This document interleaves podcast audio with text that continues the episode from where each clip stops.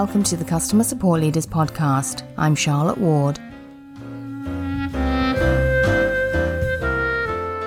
Today, we're listening to one of my favourite episodes from the archives.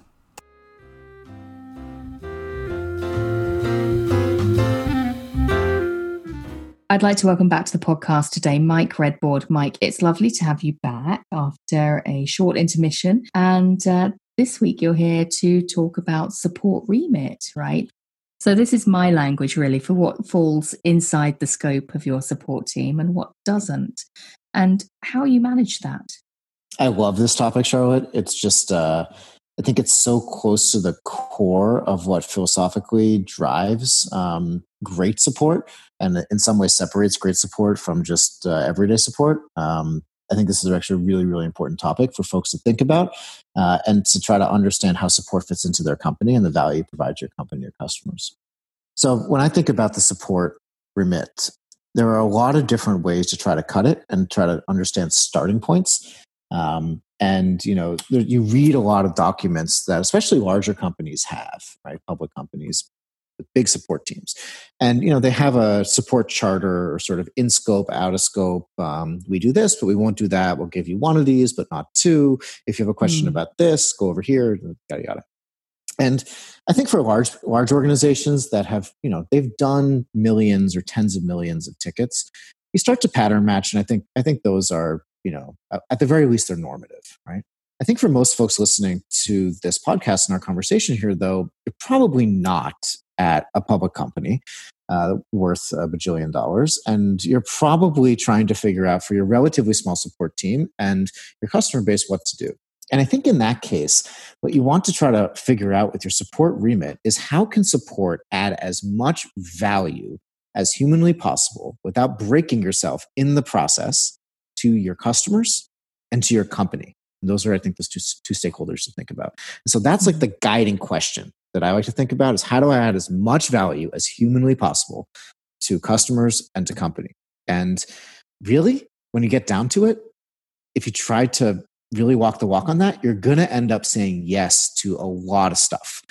Uh, and I think that, in fact, is the right place to start is by saying yes, not by guarding against you know things that might sort of create problems down the road, but by saying yes inviting more interaction with your customers, inviting more workload from the company, and trying to figure out as you get that workload and get those questions, how to handle it in a way that makes sense. Yeah, that's actually really interesting. And, and in some ways, that's a situation that I'm trying to manage right now is, is when you get to the point where you've said yes a lot, is how you manage that. And at what point do you stop saying yes? At what point do you actually say, you know what? This is a hell of a lot for us to manage, right? Um, and and when everything that your support team is doing kind of becomes this pretty nebulous amorphous blob of responsibilities because you have spent a long time saying yes it's how you manage it and how you how you begin to give some shape to it um, one of one of the exercises i'm just kind of going through right now is almost defining exactly what it is so we're crafting an as is. This is what we do. Um, that feels like a good place to start. Would would you say there, or would you say there are other tactics you should employ? I love that. I think starting by saying, how can we do the most? How can we contribute the most value? You know, your first step is yes, and then once you kind of have an operation underway, I think it's good to take stock, essentially, what you're suggesting of of where you are, and say like, you know, we have a set of activities that we do. Let's take an inventory and let's just see what it looks like.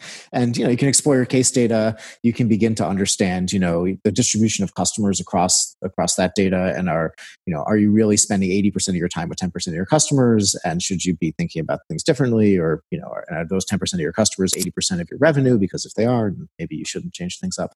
Um, and you know you can begin to explore sort of the shape of the thing once it's once it's underway.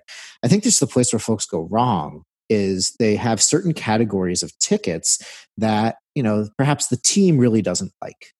And because they're really amorphous they involve a skill set that is harder to acquire or harder to hire for right? And what ends up happening is those types of tickets end up getting labeled as bad. And I think when you when you start there, as opposed to starting with the customer or the company and thinking about the value you're providing, you end up in a place where you start to weave a story that's not going to lead you to the path of truth and justice, right? it's going to lead you to the path of just starting to use no as a tool to protect the team as opposed to mm. using yes as a way to create value for the customer and the company. And so, sure, you are going to want to set boundaries and say no to things as you grow. But the mindset that you want to set those boundaries with is one of I want to maximize the amount of value I can create for my customer and my mm. company as opposed to I want to protect my team from something or I want to take out the cases that have, you know, too many back and forth emails. Well, maybe they have a lot of back and forth emails because the product needs to get better or because the team needs to be upskilled mm-hmm. or something like that. And so I think that starting mindset is really, really important. Start with yes, not with no.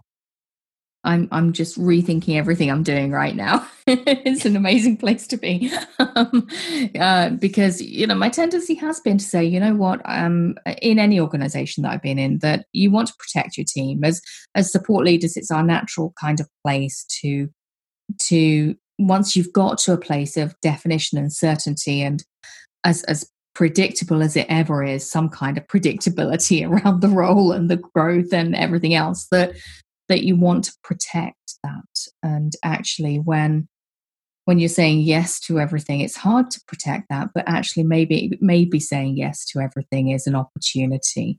It's an opportunity to as you just said maybe improve the product. Maybe it's an opportunity to grow the skills of the team or the size of the team or any number of other things right? Yeah. i think that there's another element here of you know there's sort of the remit and the charter of what you say yes to from support. But then there's also just the way that work um, moves around a company, especially as you get bigger. So, you know, when you're small, people tend to be generalists. As you get bigger, everybody gets more specialized, especially post sale teams and customer success teams, of which support is often a part. So support kind of lives over here on one side. Then you've got customer success managers, perhaps, and maybe you have some renewals folks or account managers, or sales reps a little involved. That's kind of constellation of humans that work with, um, you know, work with your customers. And if I'm a customer and I'm confronted with that, it's just confusing. And I really want one place to go when I when I need help with something when I want to raise an issue and I want the company to react to me. And so there's there's ways that you can think about support with this perspective as a, as a great simplifier of customer experience and therefore an accelerant of customer value.